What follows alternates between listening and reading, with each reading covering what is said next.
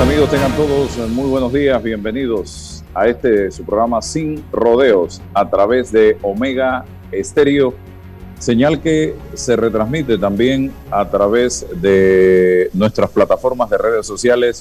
Estamos en nuestro canal de YouTube, Álvaro Alvarado, también en Facebook, en fanpage de Facebook, en Twitter y eh, también usted puede sintonizarnos a través de Instagram y TikTok. Así que gracias por acompañarnos. César Rilova, como todos los días con nosotros.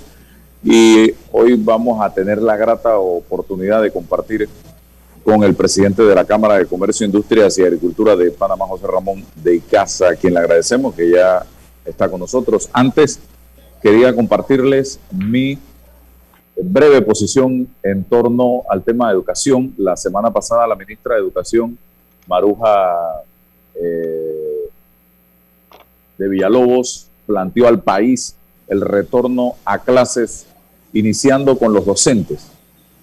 Eh, nosotros ayer hicimos un sondeo importante a través de la plataforma nuestra de Twitter en el que participaron más de 13.000 personas eh, y preguntábamos, ¿apoya usted el llamado de la ministra de Educación a los docentes? Porque ella plantea el, retorno gradual, iniciando con los docentes, cada docente a su aula de clases. Y eh, eh, votaron 3.117 personas con un 74% de apoyo a la medida y un 23% no y un 3% que no le importa. Yo creo que este número es importante. Estamos hablando de más de 7 de cada 10 panameños están apoyando el retorno a clases. Y si vemos esto desde eh, una coyuntura en la que ya el virus llegó para quedarse y que esto va a ser como cualquier virus que nos da en un momento determinado, y que está haciendo de una u otra manera tratando de ser, está tratando de ser combatido, perdón, por los científicos. Nosotros tenemos que empezar a ver esto como algo normal. Eso sí, tomando las precauciones. Usted no puede bajar la guardia, usted tiene que vacunarse, usted tiene que andar con su mascarilla, pero es la nueva era que, a la que estamos invitados nosotros, los seres humanos de esta generación, a vivir. Y no vamos a combatir esto, ni vamos a poder enfrentar esto encerrados en la casa o negándonos a ir a trabajar o negándonos a ir a la escuela porque ese egoísmo va fundamentalmente contra una gran cantidad de niños en este país que no tienen acceso a la educación en este momento. Usted se pone a pensar la cantidad de niños que no saben leer y escribir y han pasado dos años en la escuela. Usted se pone a pensar la cantidad de niños que no saben sumar, restar, multiplicar y dividir tienen dos años prácticamente de no ir a la escuela y que eso los va a marcar por el resto de su vida. Y yo sé que el gobierno tiene que meterle el hombro a este tema. Claro que tiene que meterle el hombro. Yo sé, señoras y señores, que hay que invertir en educación, que hay que arreglar las escuelas.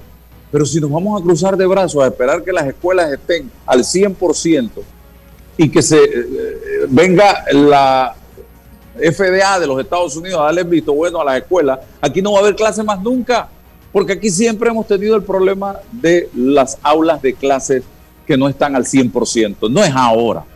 Entonces, hey, como equipo Panamá, vamos de frente. Estoy viendo a maestros, a directivos de gremios, hablando de ir a piquetear al Meduca. Hey, debemos ir a las escuelas, porque esto es una guerra que tenemos que ganar en materia educativa y desde la casa o protestando no vamos a lograr absolutamente nada. Y vamos a seguir teniendo cada día más niños ignorantes, cada día más niños eh, eh, presos de la ignorancia y de la, de la delincuencia y de las bandas de criminales, porque ese es el camino en el caso de que esos muchachos no vean en la educación algo atractivo. César, y le damos la oportunidad al presidente de la Cámara. Sí, buenos días Álvaro, buenos días José Ramón, bienvenido a este programa.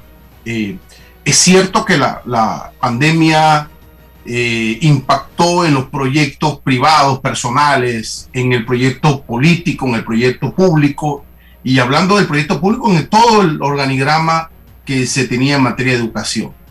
Eso, eso ha impactado. Ahora, lo importante es cómo uno retoma el camino, cómo uno transita para retomar nuevamente el camino de esos proyectos. Es la transición, cómo, cómo nos acercamos a esa transición del retorno de los proyectos personales, de los proyectos públicos. Bueno, se supone que con la voluntad de todos, con la inteligencia de todos, con la buena fe de todos. Necesitamos esa transición eh, y se impone la sensatez, los mismos argumentos. No puede ocurrir que usted tenga los mismos argumentos de hoy que al principio de esta pandemia. O sea, eh, hemos adelantado, conocemos la pandemia, conocemos las consecuencias, la hemos lidiado y la hemos manejado. Ahora se impone, insisto, eh, voluntad. No que lo es cierto, usted no puede llegar a una infraestructura que, donde no haya agua, donde no haya... Eso es muy lógico. Pero la decisión, que es lo importante aquí, de retornar en la transición, es, no es discutible. No, no podemos estar... No creo que es la materia del debate discutir si, va, si retornamos o no. Se impone, lógicamente, esto. Ahora, hay que ajustar, por supuesto que sí, es parte de eso. Tenemos que escuchar a un sector de, de líderes magisteriales hablando de esa necesidad. Pero siempre lo hemos hablado aquí, don Álvaro, el Ministerio de Educación tiene que buscar alianzas con los padres de familia de este país. Los padres de familia tienen que tener la última palabra, no los maestros o profesores. Son los padres de familia organizados los destinatarios de esto, de estas políticas, si se generan o no. Entonces, un llamado al Ministerio de Educación que genere liderazgo para organizar a, a los padres de familia, para que formen parte de este debate eh, esto no es un tema bilateral, aquí tienen que participar los padres de familia. Entonces, y los maestros ponerse a tono, ponerse a tono con esta transición, don Álvaro. No podemos seguir porque no, para mí la consecuencia no son niños ignorantes, es una sociedad ignorante si no logramos resolver este debate de forma pragmática, de forma inteligente y avanzando en la coyuntura de una pandemia que nos afecta a todos. José Ramón, y aclaro que no son todos los docentes, ¿eh? estoy hablando de la dirigencia que es la que está en esto, haciendo llamados a piqueteos y protestas y demás. Don José Ramón, bienvenido. Buenos días Álvaro, buenos días César. Para mí es un placer poder acompañar, acompañarlos en este programa y poder eh, también compartir con toda la audiencia que nos sintoniza en la mañana de hoy algunos de los digamos, de consideraciones que ha tenido la Cámara de Comercio, Industria y Agricultura de Panamá en estos distintos temas. En cuanto al tema de materia educativa y retorno a clase, nosotros el pasado domingo, el día de ayer, emitimos en nuestra columna de opinión Cámara Opina algunas consideraciones sobre el retorno a las aulas de clase y nosotros en dicho Cámara Opina aplaudíamos la decisión del Ministerio de Educación de volver a las aulas de clase considerando que la data indica que las condiciones están dadas para que dicho retorno sea seguro para todas las partes, tomando en cuenta de que ya el 90% de los maestros y profesores ya se encuentran vacunados y listos para volver a esa interacción humana que tanto aporta en el desarrollo educativo de los alumnos. Y esto hay que verlo eh, de una manera muy integral, Álvaro y César, porque volver a las aulas no solo es importante para normalizar una situación extraordinaria, y dar continuidad al proceso de enseñanza y aprendizaje, sino para poder atender las necesidades nutricionales de quienes viven en áreas que caracteriza por una alimentación deficiente. Realmente el país no puede esperar más por la transformación de un sistema educativo que haga posible la realización personal y profesional de las actuales y futuras generaciones. Eso es muy importante porque realmente el tiempo que nosotros hemos eh, perdido eh, de no tener educación presencial, ya vamos para 18 meses, ha tenido un daño eh, realmente bastante importante en esa población estudiantil y ahora tenemos que nosotros trazar algunas estrategias para ver cómo nosotros podemos recuperar esa situación. Nuevamente, entendemos la postura y la posición de, algunos educadores, la, la, respetamos también en cuanto al tema de eh, ese cuestionamiento de retornar a las aulas, dado que hay algunos centros educativos e infraestructuras educativas eh, que no han tenido, digamos, la atención en estos 18 meses y, definitivamente requieren atención por parte del MEDUCA y el Gobierno Nacional. Sin embargo, siento que tenemos que trabajar juntos de la mano y eh, la postura no debe ser una postura binaria eh, de sí o no, debe ser una postura gradual de poco a poco poder entonces ya normalizar esta situación que tanto daño le ha hecho a toda una sociedad. Yo planteaba ayer a un dirigente de un gremio de este país que no es educativo, cuando vio el mensaje o el sondeo que yo estaba haciendo, lo siguiente, le dije, no podemos desde afuera empezar a cuestionar, y yo no estoy exonerando al gobierno. Lo que tenemos que hacer, y haría yo en el caso de ser docente, hey, voy al terreno de juego, voy al aula de clases, voy a la escuela, me organizo con mis compañeros, con los otros docentes, los directivos del plantel, hacemos un inventario de los problemas que está enfrentando eh, eh, el, el, colegio, la escuela, y hacemos llegar las, nuestras inquietudes a la Dirección Regional de Educación para ver cómo encontramos entre todos una solución al problema. Pero es más fácil quedarme en la casa y decir, no, es que la, la escuela tiene que estar bien y tiene que estar al 100%. Señores, hoy nada está al 100%. Hoy todo anda porque tiene que andar y porque todo el mundo le está metiendo el hombro al asunto. Usted no puede quedarse en la casa esperando que vayan a resolverle los problemas. Vamos a ver cómo logramos arrancar. Vamos a poner esa carreta, ese carro, esa bicicleta, lo que usted quiera, a funcionar, pero para eso se necesita que todas las partes de o todos los engranajes estén caminando. Desde la casa es muy fácil y cobrándome la quincena tranquilito. Entonces, es un llamado que yo hago a todos que no se dejen guiar por dirigentes que quieren, es un, están ansiosos de protagonismo y vayan al estadio, al terreno de juego y vamos a ver cómo logramos echar para adelante la educación en este país, porque de lo contrario eh, no vamos a llegar a puertos seguros sin una buena educación. José Ramón. Sí, no, mira, y, yo quiero también eh, comentar, Álvaro, eh, la gran mayoría de las personas que nos escuchan en este momento son padres de familia. Y nosotros tenemos eh, una responsabilidad con nuestros hijos. Y cada uno de nosotros puede reconocer de que el método de aprendizaje a través de la plataforma virtual no ha sido ni eficiente ni efectivo. Cada quien ha tenido múltiples dificultades en poder eh, lograr ese aprendizaje, esa transferencia de conocimiento, ya sea por el tema de que el niño le cuesta poderse conectar a través de una pantalla y se lo estamos pidiendo eh, de una manera, cuando no están mentalmente preparados, no tienen la madurez para hacerlo. Hay otras personas que no han tenido la oportunidad de poder tener una buena conectividad, tener los equipos para poderse conectar.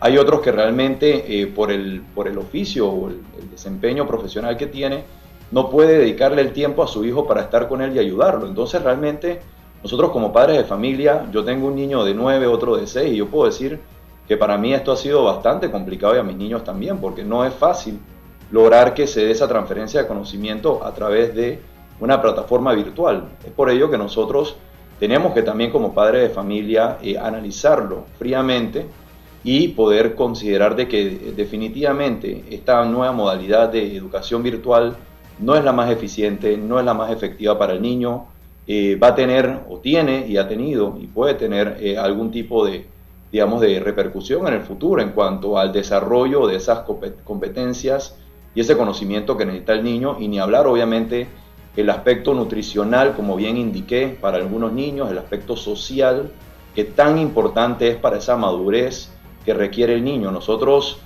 eh, como sociedad siempre hemos reconocido de que es a través de la educación la manera más eficiente para poder sacar al país, a esa sociedad eh, que no ha tenido las oportunidades que, algunos hemos tenido para poder salir de esa, de esa eh, difícil situación de pobreza que vive y que ha generado una gran desigualdad. Entonces nosotros nos debemos, a nosotros, nosotros nos debemos a esa población estudiantil que necesita a gritos en este momento que se le dé esta, esta educación y podamos poder continuar adelante en el desarrollo del país. Voy con César, pero eh, quiero, ahora que hablas de dinamización, eh, hablemos un poco de la situación que vive el país en este momento. La Cámara de Comercio ha estado jugando bajo tu liderazgo un papel fundamental en dar a conocer los problemas que se enfrentan en estos momentos y al mismo tiempo haciendo recomendaciones importantes, jugando un papel protagónico en todo esto. Eh, ¿Cómo estamos hoy en día? ¿Qué hace falta para poder empezar a mover esa rueda como se debe y no con esos frenazos que a veces avanzamos, a veces retrocedimos, a veces eh, de repente vamos a una velocidad, de repente vamos a otra. ¿Qué hay que hacer, eh, José Ramón? mira Álvaro, te puedo comentar de que definitivamente eh, este año ha sido un año, como bien indicas, un poco intermitente en cuanto a lo que ha sido el desempeño de las empresas y lo que es el desarrollo de nuestra economía producto de las distintas restricciones de movilidad y cuarentena, pero adicional a eso también por el hecho de que semana a semana recibimos eh, información que genera una expectativa, pero también eh, aumenta lo que es la incertidumbre a la hora de tomar decisiones como empresarios. Tenemos que entender nosotros como empresarios no tomamos decisiones semana a semana, nosotros tomamos decisiones con visión a corto, mediano y largo plazo, dependiendo de las decisiones que se tengan eh, que tomar según obviamente el, tiempo que se requiere. Y eso ha tenido una afectación. Yo puedo decir eh, que en las últimas dos, tres semanas, Álvaro y César, sí he visto como un cambio en, la, en el MINSA, en ya una apertura ya mucho más abierta, mucho más consistente, con un mensaje que da un poco más de seguridad a los empresarios. Creo que eh, el MINSA, bajo las condiciones que se encuentra en el país en este momento, se encuentra un poco más tranquilo, más seguro. El proceso de vacunación ha, ha, ido caminando con pasos firmes, contamos con, con amplia cantidad de vacunación y ya hemos estado abriendo el proceso de vacunación para todas las personas que puedan y quieran vacunarse mayores de 16 años. Entonces yo me remonto a lo que comentabas Álvaro eh, al principio de tu entrevista. El virus quedó, está aquí para quedarse, este virus no se va a ir y esto lo tenemos que tener claro. Pero igual forma también las condiciones que nosotros tenemos en este momento en cuanto a acceso a la vacunación, eh, también se va a mantener por lo menos por el corto plazo. Entonces, tenemos que tomar una decisión como país. Aprendemos a vivir con el virus, a cuidarnos cada uno, vacunarnos, eh, y eso es muy importante, porque a través de la vacunación nosotros logramos lo que es la inmunización de la población y podremos ir avanzando en pasos firmes en lo que es la reactivación económica y más importante aún, Álvaro, lo que es la eh, reactivación de los empleos y la generación de nuevas plazas de empleo.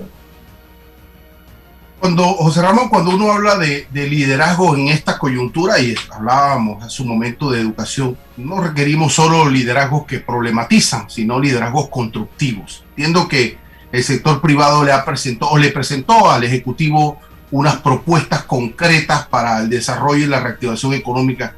¿Qué ha ocurrido con esto, eh, José Ramón? ¿Qué seguimiento se le ha dado? Si eh, a esta altura existen algún tipo ya de, soluciones concretas, políticas concretas sobre esas, esas propuestas que le hizo el sector privado al Ejecutivo. Sí, mira César, nosotros, como bien indicas, en el mes de abril le presentamos al presidente de la, de la República a través del Consejo Nacional de la Empresa Privada, que aglutina 25 gremios a través del Consejo, un paquete de propuestas. Eran 47 propuestas en total 31 de carácter sectorial y 16 de carácter transversal. De esas 47 propuestas, aproximadamente poco más del 60% eran eh, iniciativas a corto plazo y eh, un 30% iniciativas a mediano plazo, el resto iniciativas a largo plazo. Así que era un, plan o unas propuestas eh, principalmente para una reactivación económica al corto plazo. Inmediatamente después de presentar la propuesta se instaló una mesa, el cual lidera el ministro de Comercio e Industria, y se ha estado reuniendo periódicamente con los distintos presidentes de gremio, pero adicional a eso se crearon seis eh, mesas eh, de trabajo para cada uno de los temas eh, sectoriales que bien comenté de estas 31 iniciativas. Ya estamos próximos a culminar lo que es el proceso de revisión de las, de las propuestas. Hemos puesto un, un periodo límite hasta final de mes ya se han consensuado aproximadamente poco más de 30 propuestas de las 47, lo cual es un avance significativo para poder entonces eh, terminar o culminar esta revisión de las iniciativas y entramos entonces en una etapa de ejecución, entendiendo que, que lo más importante en cualquier estrategia es la ejecución. Podemos tener un muy buen plan, muy buenas iniciativas, pero ahora toca ejecutar estas iniciativas y eso es lo que vamos a estar entrando en este momento. No obstante, y creo que es muy importante comentar sobre este tema en particular, realmente la reactivación económica debe ser mucho más sencilla y mucho más rápida si nosotros nos enfocamos en lo que es lo importante y dejamos a un lado obviamente otra serie de, de situaciones que poco a poco lo podemos ir atendiendo. Y lo importante en este momento es enfocarnos en la generación de empleo. ¿Cómo podemos nosotros como país y debemos como el gobierno debe obsesionarse en la generación de nuevas plazas de empleo al igual que el sector privado? ¿Qué puede hacer el gobierno? Sencillo, ponerse al día con las cuentas de los distintos eh, contratistas y proveedores del Estado. Esto es un tema importante. Ahorita mismo sabemos y reconocemos todo que tenemos una situación de estrechez, de liquidez desde el inicio de la pandemia y que se ha ido obviamente eh, exacerbando con el tiempo. De igual forma, nosotros hemos indicado también la importancia de que el Estado eh, eh, impulse proyectos de infraestructura pública que puedan generar una, una, cantidad de empleos en el corto plazo de una manera bastante acelerada. Eso ayudaría muchísimo. El sector turismo, lo hemos indicado en múltiples ocasiones. Nosotros tenemos que mejorar el trato al, turismo, al turista, tenemos que mejorar la situación que se viene dando en el aeropuerto de Tocumen. Ahora tenemos una situación eh, con las, los paseos que se van a, Isla Taboga y a otras islas del Pacífico eh, panameño. En fin, son iniciativas puntuales, sencillas, que se pueden realizar de manera inmediata con el único propósito de poder reactivar empleos de manera inmediata hay sensibilidad de parte del, Ministerio de, Economía y de Contraloría sobre los pagos a los, a, los, a los contratistas, a los empresarios. ¿Existe esa sensibilidad? Mira, yo, yo más que sensibilidad, lo que veo es un Ministerio de Economía y Finanzas que realmente eh, no es, eh, podría ser más proactivo, ¿no? Siento que a veces, el, siento yo, desde mi perspectiva, a un Ministerio de Economía y Finanzas un poco más reactivo en cuanto a decir, no, eh, la situación de las cuentas está en esta institución o en esta otra institución. Yo creo que el Ministerio de Economía y Finanzas podría realmente empoderarse de eso y buscar dónde está el cuello de botella y agilizar lo que es el trámite de las cuentas. Ellos comentan de que el momento que llega el Ministerio de Economía y Finanzas, la cuenta no toma más de una semana, 10 días en que ellos procedan con el pago. Que el atraso se da o antes o se da después del proceso del Ministerio de Economía y Finanzas. Y nuevamente, yo creo que lo que se requiere es más proactividad en que se agilicen el pago de todas estas cuentas de proveedores. Sí, José Ramón, a pesar de la crisis que vive el país, en la que debemos estar hablando de austeridad, el gobierno a veces no manda los mensajes correctos en esa dirección. Vemos una planilla mucho más alta, vemos la asamblea con, aumentándose el presupuesto, eh, vemos ruidos a cada rato de negocito por aquí, negocito por allá, de gente vinculada al gobierno haciendo negocios en el gobierno y con el gobierno, diputados haciendo negocios en la asamblea. Entonces, ¿qué pasa? Eh, eh, estamos, ¿Estamos o no estamos realmente en sintonía con lo que está pasando y el mensaje y la lectura que le da la población a todo esto?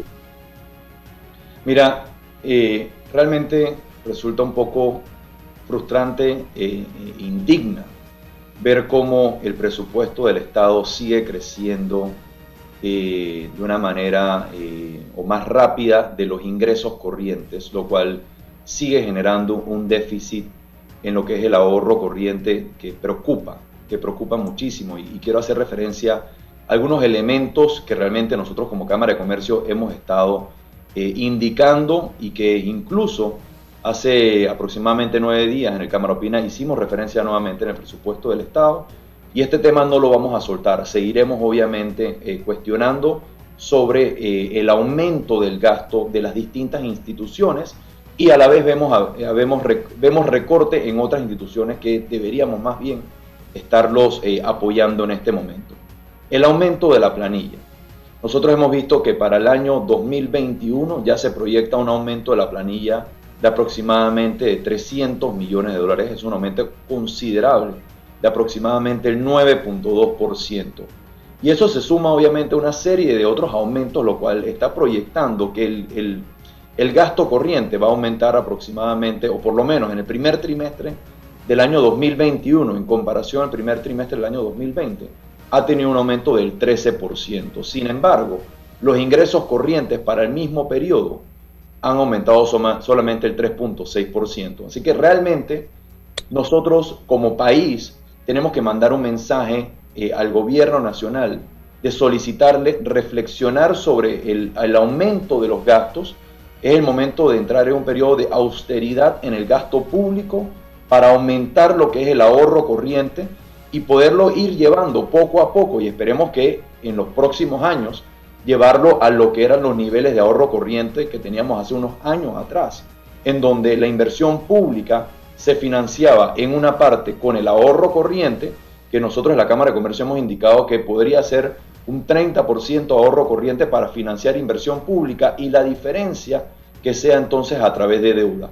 Lo que no podemos seguir, Álvaro, eh, realizando es que el 100% de la inversión pública se financia con deuda y adicional a eso eh, estamos financiando lo que es el déficit del gasto que produce el aumento del gasto corriente, adicional a eso con deuda. Es como si la empresa eh, que tú manejas, el restaurante, no pueda cubrir ni siquiera los gastos del personal, entonces se tiene que endeudar para pagar planilla, para pagar la alimentación, porque simplemente va a llegar un momento donde uno entra en una espiral de muerte, en donde la acumulación de deudas va a ser tan alta que no vamos a poder hacer frente, hacer frente entonces al resto de las obligaciones que nosotros tenemos. Así que es el momento de mandar un mensaje como país, el momento de austeridad en lo que es el gasto corriente.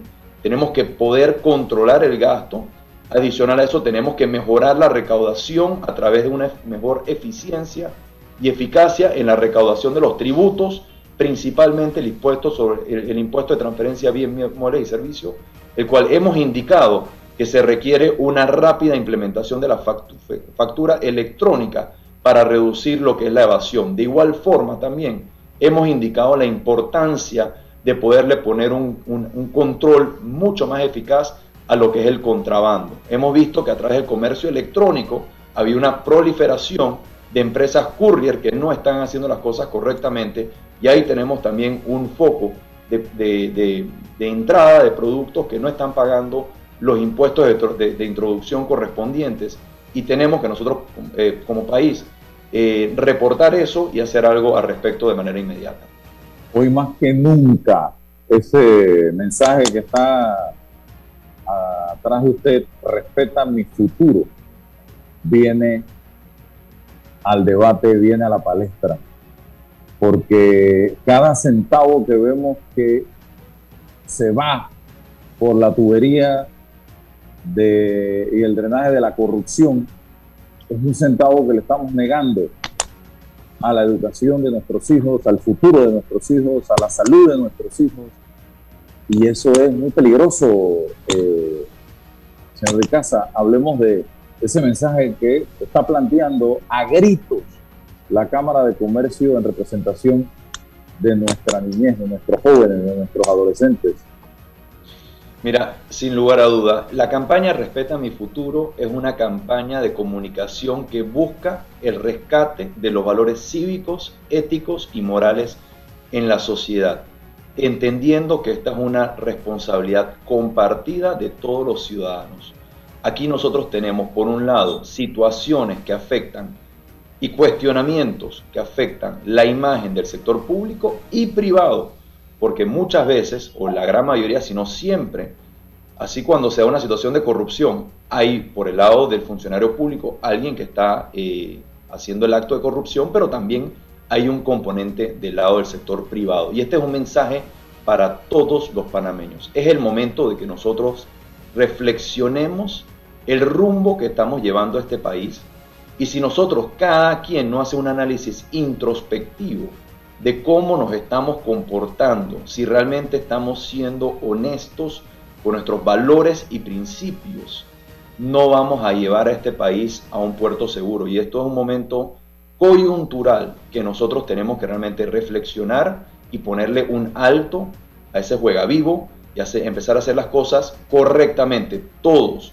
Porque aquí el que está libre de pecado que tira la primera piedra. Aquí todos tenemos que poner de nuestra parte Todos tenemos que hacer ese análisis introspectivo y realmente empezar a conducir a este país por la senda del crecimiento, pero un crecimiento honesto, incluyente, inclusivo eh, y tolerante entre las distintas opiniones que se pueden dar en nuestro país. Ah, José Ramón, cuando uno habla de, de austeridad, de límites del gasto público, eh, es un discurso muy sensato y oportuno en esta coyuntura, pero si revisamos nuestra historia, por lo menos republicana, estos 30 últimos años, todavía no conozco, salvo el gobierno de, de Endara, eh, eh, la implementación de esa figura, de esa austeridad en el gasto público. Los demás gobiernos, ni hablar de eso. ¿Cómo nosotros instauramos en el debate político el, el concepto real de austeridad? ¿Cómo técnicamente nosotros eh, le decimos al país, mira, en este gran presupuesto, aquí hay rubros y hay, y hay concretamente podemos reducir gastos de estos y de estos y de estos? O sea, ¿cómo, cómo hacemos para implementar esto, que, que nos parece correcto, pero que ningún gobierno está dispuesto a hacerlo, José Ramón. Bueno, mira, definitivamente que no es una tarea fácil eh, y hay que reconocerlo de esa manera. Yo considero de que cada ministro y cada viceministro con sus directores tienen que hacer un análisis de su presupuesto y ver por dónde ellos recortan. Desde la perspectiva de la empresa privada, nosotros hacemos estos ajustes en momentos o en situaciones como esta. Cada uno de los empresarios cuando empezó la situación de la pandemia hizo ajustes y recortes y logramos, y, me toca hablar con muchos empresarios, yo personalmente me tomé la tarea de hacer un presupuesto en donde empecé a cuestionar cada uno de los costos y de los gastos que estaba incurriendo mi empresa. Algunos le llaman a esto en inglés eh, un, zero eh, base budget, o sea, una base cero y de ahí uno empieza a construir lo que es el presupuesto Claro está que en el sector público es distinto, no es fácil, es complejo de hecho. Sin embargo, se puede y nosotros hemos puesto algunas iniciativas. Por ejemplo, aquellas personas que, se, que, ya le toca eh, jubilarse o que desean jubilarse dentro del sector público, que según una cifra que eh, se comentó hace unas semanas atrás, aproximadamente un 20 a 25% de los funcionarios públicos están en edad de jubilación o cerca de la edad de jubilación que podría representar aproximadamente unos 60 mil eh, funcionarios públicos, nosotros como, como gobierno nacional, los ministerios podrían ver, ok, perfecto, esta persona desea jubilarse, sí. ¿Hay que reemplazar ese puesto? Hay que tomar una decisión, sí o no. Si no hay que reemplazarlo, entonces no salgamos hoy a contratar esa figura y podemos ir bajando un poco lo que es el gasto de planilla o incluso para los tiempos eh, del presidente Endara también se impulsó un plan de retiro voluntario en el cual se fue jubilando y retirando a eh, los funcionarios públicos para poder bajar el gasto corriente, que en ese momento tenía también un impacto importante, el gasto corriente, sobre las finanzas públicas y poder entonces ajustar un, poco por ese lado. Por el otro lado, también tenemos eh, en el caso de los asesores, yo creo que es importante también hacer una, una revisión muy pormenorizada. Sé que el, el gasto es marginal, pero todo va sumando y revisar esa figura también porque hemos visto un aumento considerable de la cantidad de asesores de todas las instituciones. Muchas veces hablamos solamente de la Asamblea Nacional. Sí, ahí hay muchos asesores y claro que se puede hacer algo en la Asamblea Nacional, pero esto tiene que ser una revisión completa en el tema de los gastos eh, producto de arrendamientos. Sé que en gobiernos anteriores se hizo un ajuste para reducir el gasto de arrendamiento, pero creo que todavía se puede hacer un trabajo eh, más profundo en el tema y buscar por dónde podemos también ahorrar. Todo esto lo que busca es bajar lo que es el incremento del, gasto corriente, que como bien indiqué, solamente en el primer trimestre de este año tuvo un aumento del 13.3% y no va consono, el aumento del gasto no es consono con lo que es el aumento del ingreso corriente, lo cual nos está llevando a una situación de déficit eh, en cuanto al tema del de, eh, ahorro eh, corriente, que el ahorro corriente no es más que el ingreso corriente menos el gasto corriente. Tres temas de Estado en los que tenemos o a los que tenemos un compromiso de prestarle atención. Uno, el tema constitucional. ¿Cuál es la visión que tiene José Ramón de Icaza en relación con este tema? ¿Cuál debe ser el camino? Eh, segundo, caja de seguro social. Es un tema que pareciera que le estamos, hemos venido tirándole la papa caliente al siguiente, al siguiente, y yo hoy me atrevo a decir aquí, respetuosamente y responsablemente, tengo miedo de que pase exactamente lo mismo y tiremos la papa al siguiente gobierno con el tema de la caja de seguro social o la pelota. Y el tercero, la minería en Panamá. Hay una empresa en este país, ha invertido más de 6 mil millones de dólares y hoy resulta que no tiene un instrumento legal para funcionar y está siendo eh, motivo el tema de una discusión de alto nivel en el que ya una persona de esa comisión nombrada por el gobierno salió a patear la mesa y se retira. Hablemos de esos tres temas. Mira, con mucho gusto Álvaro. Con respecto al tema constitucional y reformas constitucionales, nosotros como Cámara de Comercio desde el año 2017 hemos venido poniendo el tema a la mesa, incluso pusimos una serie de reformas dirigidas principalmente al sistema de administración de justicia, en el cual nosotros pusimos seis reformas puntuales. En ese momento fuimos criticados porque la propuesta era insuficiente y no tomaba en cuenta eh, otros cambios que se requerían. En ese momento nosotros indicamos de que considerando la voluntad política que había en ese momento, era conveniente solamente reformar a través de dos asambleas consecutivas, que ya era un, método probado y que se ha realizado en dos ocasiones del año 1990, esas reformas puntuales que podían perfectamente bien empezar a, enderezar lo que era el sistema de administración de justicia, el cual la justicia en cualquier país, en cualquier sistema democrático, es la columna vertebral de ese sistema en democracia. Y por eso nosotros éramos enfáticos en eso, para entonces, con la entrada del nuevo presidente, en este caso el presidente Cortizo, evaluar el, resto de las reformas que había que hacer en la Constitución. Pero hubiéramos arrancado este gobierno y este año 2019 con cambios puntuales al sistema de administración de justicia. lastimosamente no hubo la voluntad política ni del presidente Varela ni del presidente Cortizo, ni de la Asamblea eh, entrante y saliente. Se perdió una oportunidad de oro. ¿Nosotros qué hicimos? Nosotros entonces a través de la concertación nacional planteamos algunas reformas a eh, la constitución política panameña y producto de ese debate que se dio en la concertación nacional, donde todas las fuerzas vivas del país tuvieron oportunidad de aportar y de discutir, se presentó un paquete de reformas a la constitución política panameña al presidente de la República. El presidente aprobó a través del Consejo de Gabinete o respaldó a través del Consejo de Gabinete las reformas y las entregó a la Asamblea Nacional. No obstante, nosotros consideramos de que el presidente pudo haber tenido un liderazgo mayor en promover estas eh, reformas e impulsarlas dentro de eh, la Asamblea Nacional. Ya obviamente conocemos el resultado, eso quedó en la nebulosa entre el órgano ejecutivo y el órgano legislativo y no pareciera haber eh, voluntad por parte de ninguna de las partes de retomar esa discusión. De hecho, se creó una mesa para poder analizarlo a lo interno de la Asamblea y al sol de hoy no nos han dado a nosotros, que yo sepa, un informe en qué quedó esa revisión. Así que nosotros, nuestra apuesta en este momento es en, en la mesa del pacto bicentenario donde nosotros como Cámara de Comercio participamos activamente con más de 20 personas en las 11 mesas que se instalaron a nivel transversal y actualmente ya estamos participando con 20 personas adicionales en las mesas nacionales. Una de esas mesas es la mesa del Estado justo y ético, donde se están discutiendo reformas a la constitución política de Panamá y producto de ese diálogo nacional donde se debe llegar a los grandes consensos nacionales.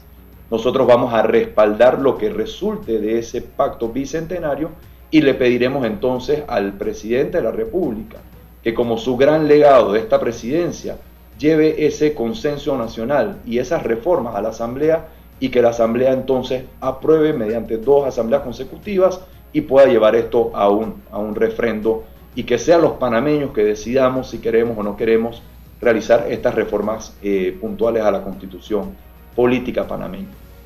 Con respecto al segundo tema que eh, indicabas, eh, yo creo que es importante y cuando voy, a hablar primero de minería, después regreso al segundo tema. Con respecto al tema del sector minero, se ha, se ha creado un gran debate, un gran debate en cuanto a si la empresa tiene o no tiene contrato. Yo he escuchado eh, ambas opiniones.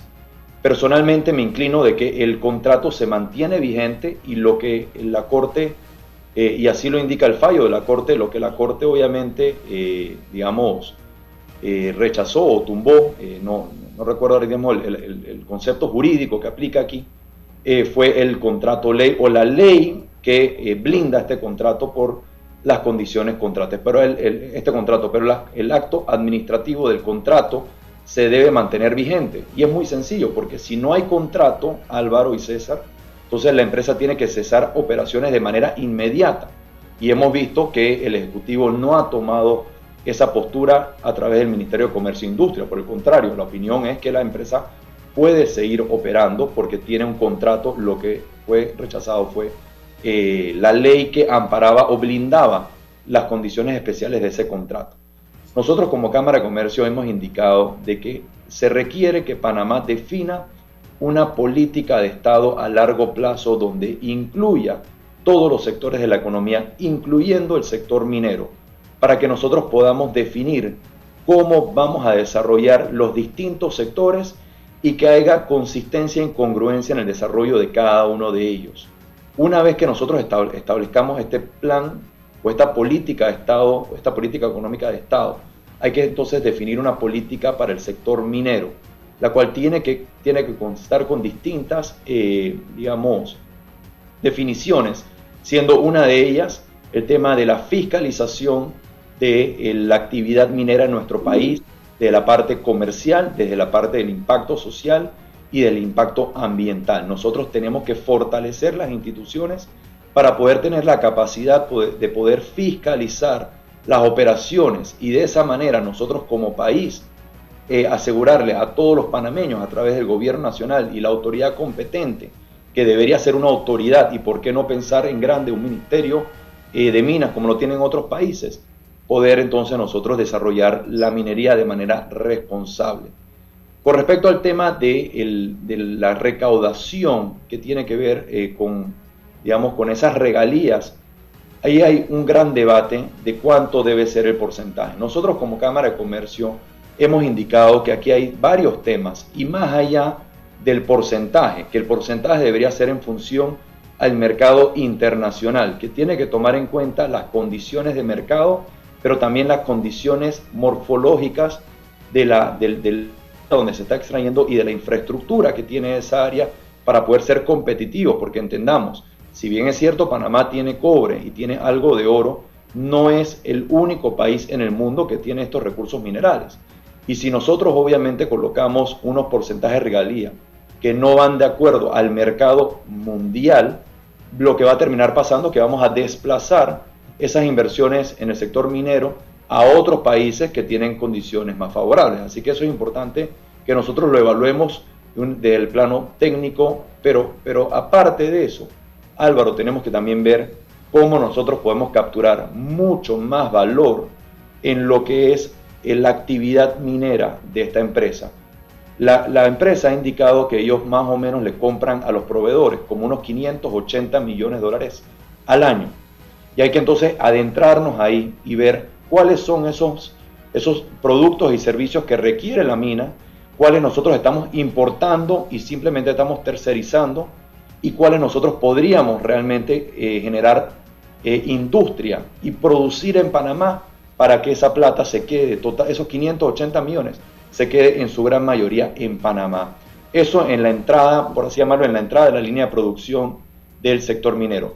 En la salida, lo que es el, producto que sale de la extracción, también ver cómo podemos darle valor agregado a ese producto y capturar valor también en la salida. Entonces, esto no se trata solamente de un tema de regalías, esto se, se trata de todo un ecosistema de valor en el cual nosotros estamos exportando aproximadamente 2.500 millones de dólares al año y ver cómo, cómo Panamá puede capturar mayor valor, no solamente por las regalías, sino también en la entrada de la línea de producción, cómo creamos valor en la entrada, cómo creamos eh, valor en la salida.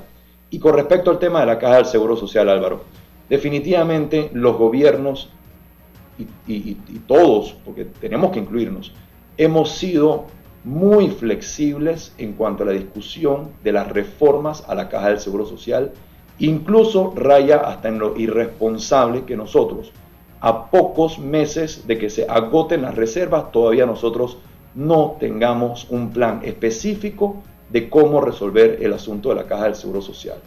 Nosotros lo que hemos indicado como Cámara de Comercio, que esto tiene que ser una mesa tripartita. Sector privado, sector trabajador y gobierno nacional. Todos los demás no deberían estar en la mesa. Pero adicional a eso, hay que construir confianza. Y la confianza se construye colocando actores que realmente generen eh, confianza en cada una de las partes. Y uno de esos actores que podría ser el mediador es la Organización Internacional del Trabajo. Pero también nosotros hemos indicado que la Fundación del Trabajo debería tomar un rol protagónico con la OIT en lo que es la moderación de esta, de esta discusión. Nosotros como sector privado, a través del Consejo Nacional de la Empresa Privada, quien tiene la representación del sector privado en la mesa del diálogo del Seguro Social, hemos presentado, em, estamos trabajando activamente y ya tenemos un modelo que hemos nosotros al interno de la Cámara de Comercio revisamos y aprobamos para que fuese el modelo a presentar y se llevó al Consejo Nacional de la Empresa Privada y el Consejo Nacional de la Empresa Privada aprobó de manera unánime. En este momento nosotros estamos haciendo las corridas porque le pedimos la data al Seguro Social para entonces poder presentar este modelo que nosotros, que está basado en tres pilares, un modelo bastante, digamos, eh, lógico y bastante efectivo.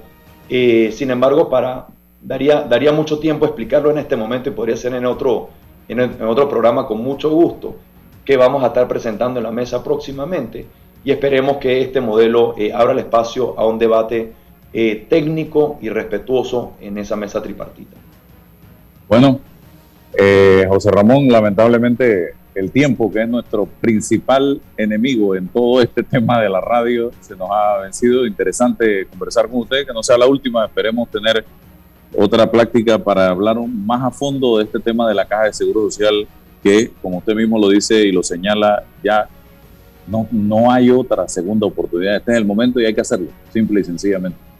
Correcto. Y, y, si me lo permites, Álvaro y César, quiero invitar a todos al Congreso de Formación Dual Profesional que vamos a estar celebrando el próximo 31 de agosto con el Instituto Técnico Superior Especializado, en donde nosotros queremos promover como sector privado la formación dual en nuestro país el cual es el desarrollo de capacidades a través de la transferencia de conocimiento y desarrollo de competencias.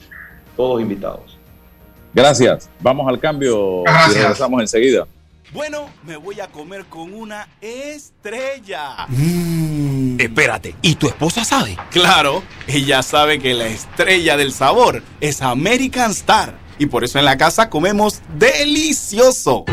American Star, el tasajo, jamón, chorizos y embutidos más suaves, económicos y con el sabor que le gusta a todos. ¡Oh! ¿Me invitas a conocer esa estrella? Busca la estrella roja y azul American Star, la estrella de tu cocina.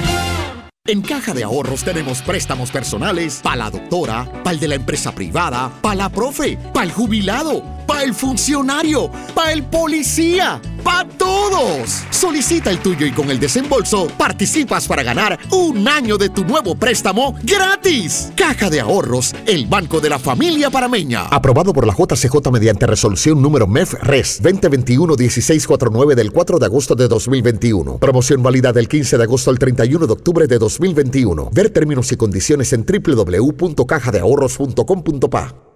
En Mi Bus seguimos modernizando el transporte público para brindarte un Panamá más conectado, reforzando las rutas complementarias de tu barrio para que llegues al punto de conectividad de tu zona. En el este, cuentas con la zona paga Metro Pedregal, en el norte, con la zona paga Los Andes, y en el centro, con la zona paga 5 de Mayo, en donde tendrás rutas troncales y corredores de alta frecuencia, y así puedes trasladarte de una forma más rápida y segura. Sigue avanzando en tu viaje realizando el transporte gratuito y aprovecha todos los beneficios en tiempo y dinero. Y recuerda, no bajes la guardia contra la COVID-19. Al viajar con nosotros, Usa tu mascarilla, pantalla facial y gel alcoholado. Mi bus, la gente que mueve a Panamá. ¿Sabías que la concesión de Cobre Panamá abarca 13.000 hectáreas, de las cuales se van a desarrollar escalonadamente 5.900 y se van a reforestar 10.475 hectáreas? Cobre Panamá es la empresa con el mayor programa de reforestación del país. Desde el 2011 hasta la fecha ya se han reforestado 3.120 hectáreas. ¡Qué gran compromiso! Cobre Panamá, estamos transformando vidas. Descarga ya la nueva billetera electrónica nacional BEN de Banco Nacional de Panamá, tu app de cuenta virtual que te permitirá realizar pagos, consultas, recargas, transferencias y retiros en cajeros automáticos, todo de manera fácil, rápida y segura. Envía y recibe dinero utilizando tu celular. Banco Nacional de Panamá, grande como tú. Panama Ports se mantiene en su compromiso de apoyar al desarrollo económico del país. Hemos aportado en todos los sectores apoyando a las comunidades más vulnerables, dotando los hospitales, respaldando la vacunación masiva en el país y la de nuestros colaboradores, para brindar nuestra labor día y noche. Para los próximos 25 años, se proyecta que Panama Ports realizará pagos adicionales directos al Estado por movimiento de contenedores de 24 millones al año y pagos en concepto de dividendos de 7 millones mínimos al año. Nuestra labor continuará para que en los próximos 25 años Panamá siga avanzando por un mejor mañana para todos los panameños. Panama Ports, 25 años unidos a Panamá. Estimado usuario, evita sanciones. No te quites la mascarilla ni la pantalla facial. No ingieras alimentos y ningún tipo de bebidas dentro de trenes y estaciones. Respeta las normas. Cuida tu metro.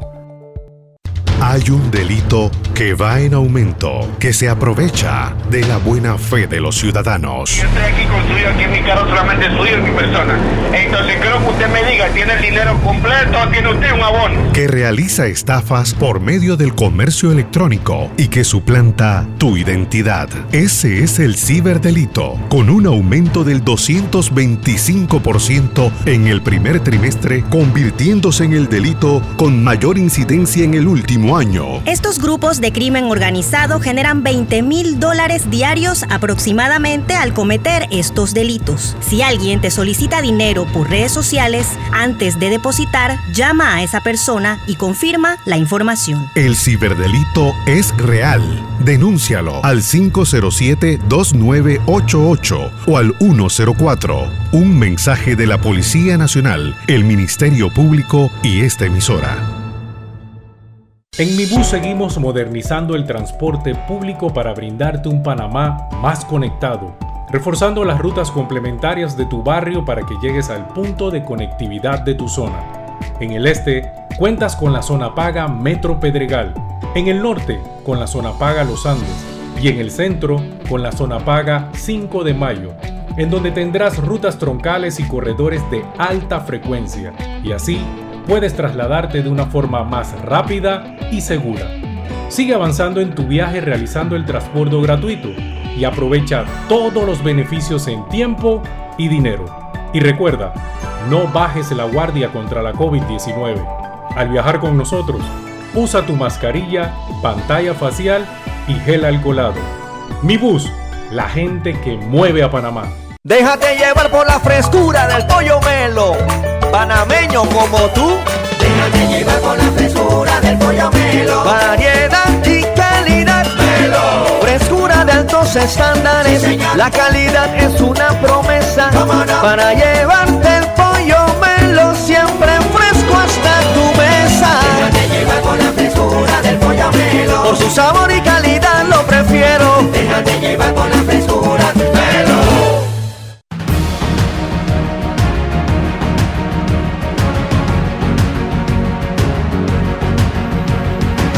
patear la mesa, salirnos.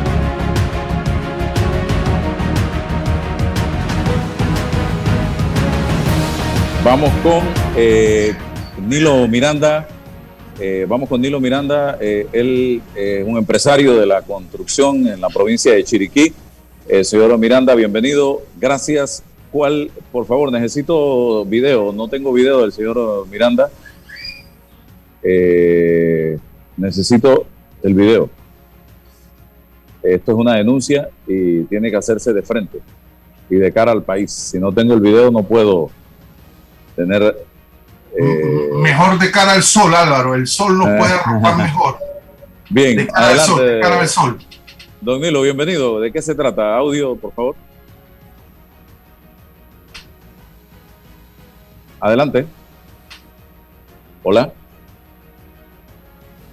Hola. ¿Nos escuchas? ¿Nos está escuchando? No tiene audio, por favor. Está conectando con el audio. Hola.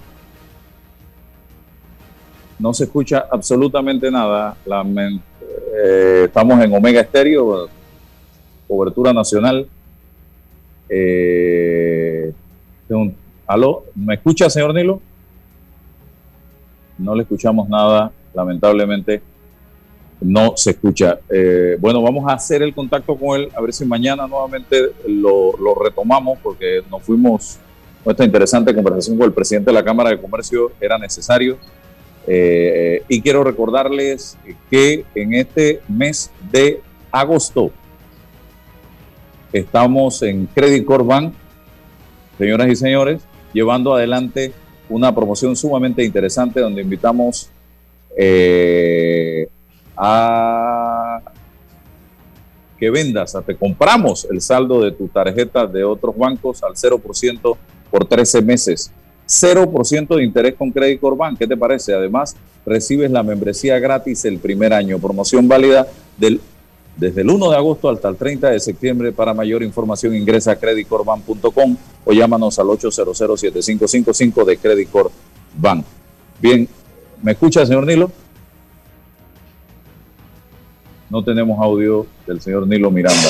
Mañana lo hacemos, porque no hay manera. Vamos a ponernos de acuerdo de nuevo a ver cómo podemos escuchar su voz, porque no estamos, no nos estamos escuchando y eh, estamos perdiendo un tiempo valioso a esta hora. Amigos, gracias por la atención. Si Dios nos da permiso, mañana estaremos nuevamente con ustedes.